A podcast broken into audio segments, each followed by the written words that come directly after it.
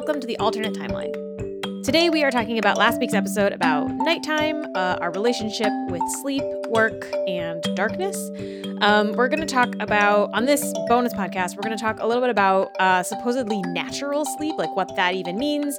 Um, we're going to talk about napping, and um, we're going to talk about melatonin and a couple of other just like little odds and ends.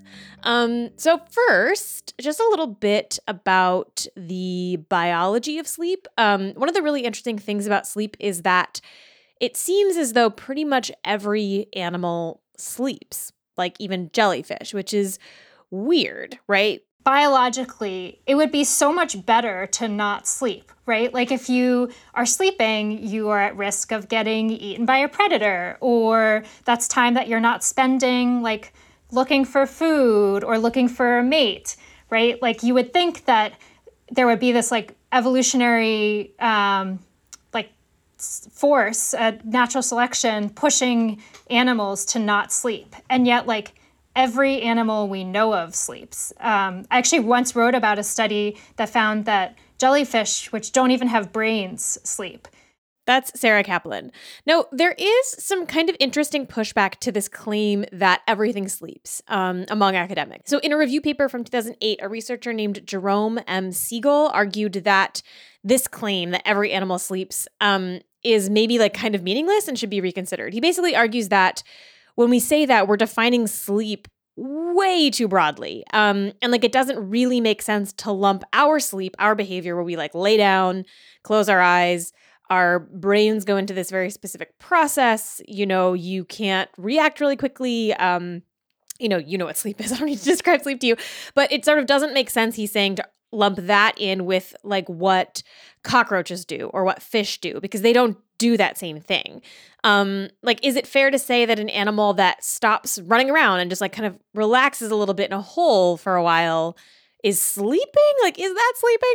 Um, and in some creatures, when you look for the brain signature of something like REM sleep, you don't find it. Um, in other cases, you like can't even look for that signal because there's no central brain to even study. So, like a jellyfish, you can't like look for REM sleep in a jellyfish using brain signals. And so he's basically arguing that like we are just we say this thing that like oh everything sleeps, but like in that when we say that, we're defining sleep really broadly to the point where it's like almost meaningless. Um, and really, what we're saying is that everything rests in some kind of way and has multiple states, like very active and hunting and, you know, whatever, and then a non active state. But like, is that the same thing as sleep? Which is super interesting. I'll link to that paper in the show notes. Um, on the other end of the spectrum is the argument that plants actually also sleep. Um, researchers have measured the sleep movements of fully grown trees using like a time lapse laser point measurement system in a forest, and they found that trees tend to kind of droop a little bit at night. Um, and they call that sleep. But again, like, can we call that sleeping? Like, what does that mean? I think that's sort of unclear. Um, we also don't actually know the quote unquote natural sleep patterns of humans. So here's Matthew Wolf-Meyer explaining why. One of the things I try and impress on people is that like there's no naturally occurring sleep, right? So like there have been attempts over the course of the 20th century to try and isolate people in ways that you can tr- try and get at what quote unquote natural sleep is, right? And so some of those experiments are like putting people in caves where they put people in controlled conditions in a laboratory in order to see what happens, right? And in doing that, you know, sometimes they simulate daylight over, you know, like the course of a 24 hour day. Other times, like in caves, it's all just like nocturnal living in some sense, right? There's like lights that people use, but they're not, uh, it, it doesn't really simulate daylight in the same way, right? The problem with those kinds of experiments is that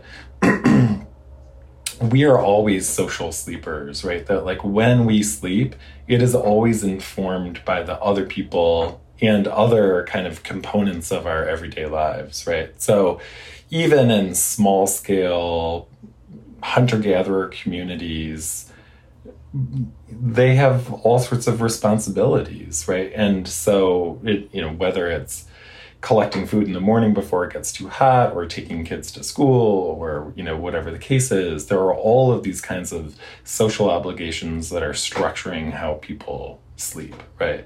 So you know sometimes scientists think like well if we just go to africa or if we go to like Highland Peru will figure out what, you know, prehistoric sleep looked like, right? But the problem is all of those communities are like deeply tied into like global capitalism these days, right? And so you, the, they're act as tour guides, they take their kids to state sponsored schools. Like it's not natural sleep there either, right? So without a time machine, we can't really figure out what prehistoric sleep looked like, right? But you know, we also can't really figure out what it looks like in a laboratory setting because all of that is going to be artificially produced, right? And even if you, like, and so if you think about, well, why don't you just put a bunch of people by themselves in laboratory cells and see what happens to them over a period of time? That's not really how humans sleep, right? It might, in some sense, isolate like the function of sleep in a way but by cutting out all of those social influences, you don't really get at how sleep is structured for people in their everyday lives, right? And so as soon as you start putting more people into that laboratory space, you start getting uh, you get a kind of truer understanding of what sleep looks like, but it becomes less and less quote unquote natural when you do that, right? So it's it's kind of always elusive. We talked about how sleep got consolidated and then how, like, if you have trouble sleeping in that consolidated way, you wind up diagnosed with a sleep disorder, even though it's pretty clear that, like, we probably don't naturally sleep in this one big chunk. And a lot of that consolidation, again, is because we sleep, we see sleep as something necessary for us to maintain our role as like good workers, good worker bees, ready to take on the day and do our jobs. Um, and the formalization of sleep wasn't just so that you could get the most out of workers in one chunk of time in the day, kind of literally as they go in, but also so that you can kind of codify sleep as a part of the process of working. So if we can just minimize the amount of time that we have to sleep, we can maximize the amount of time that we can go to work, right? Or um, and especially in the case of the kind of later 20th century, there's all this interest in developing like workplace napping, right? Or other kinds of opportunities for people to sleep while they're at work. And it's often kind of cast as like, this is good for workers, but it's actually really good for businesses because if you like take a 20 minute nap and you feel totally rested, when five o'clock rolls around, you won't really feel like you need to go home in quite the same way that you would if you're totally exhausted, right?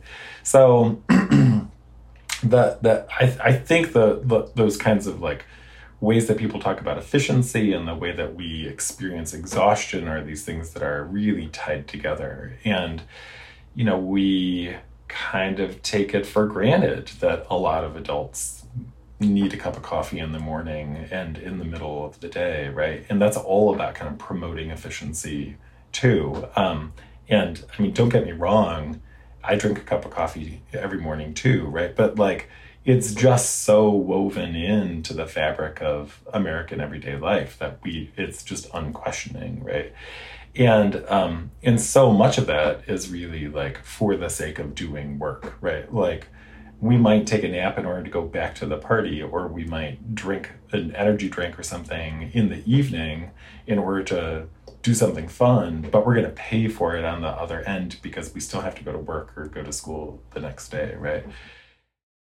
Speaking of napping, um, Kelton Minor, who you heard talking about how heat impacts people's sleep, actually mentioned napping as well. So, as part of their study, they measured whether people made up for the sleep lost at night when it's hotter by napping more during the day.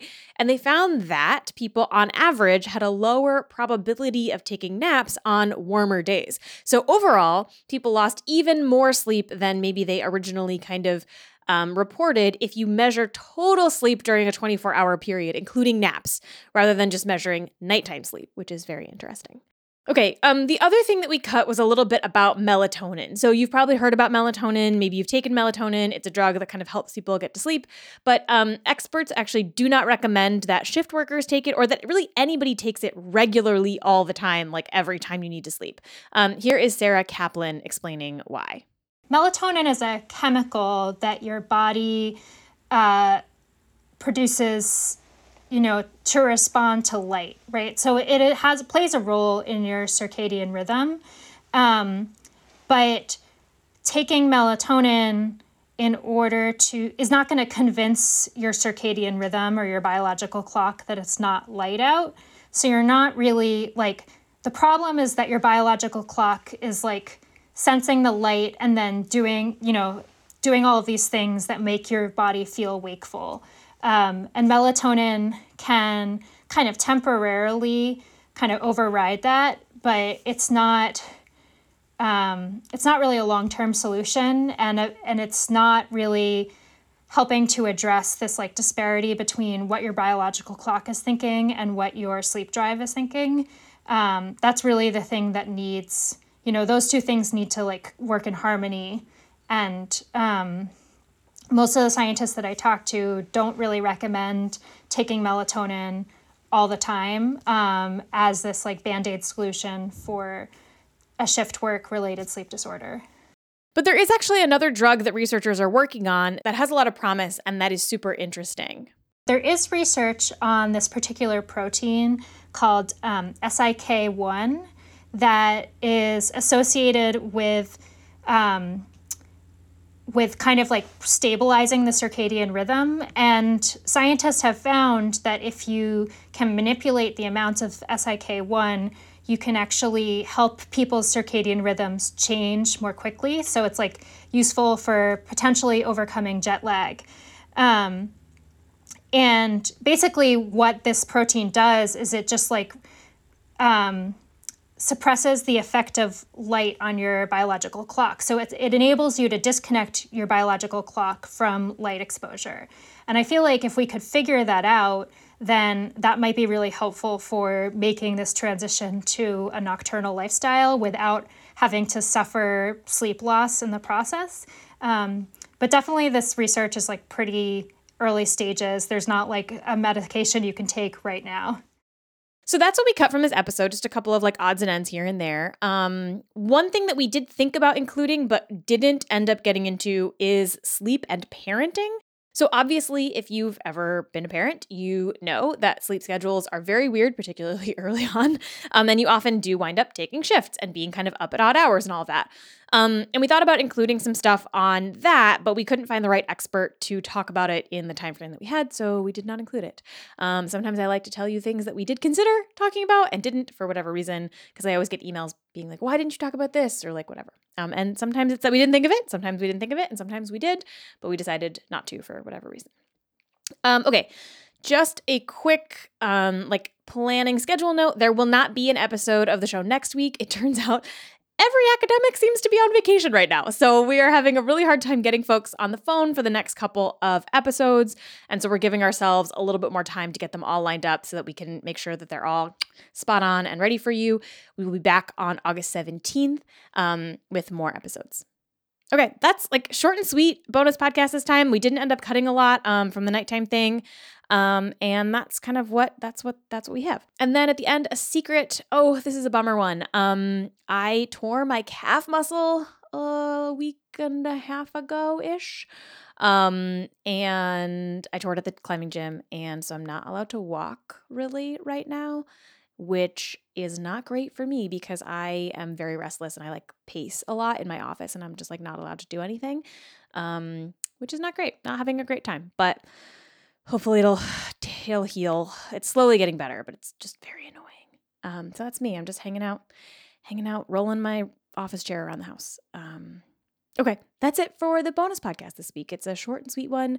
We'll be back on the 17th with more episodes, and I hope you are all having a great day. Okay.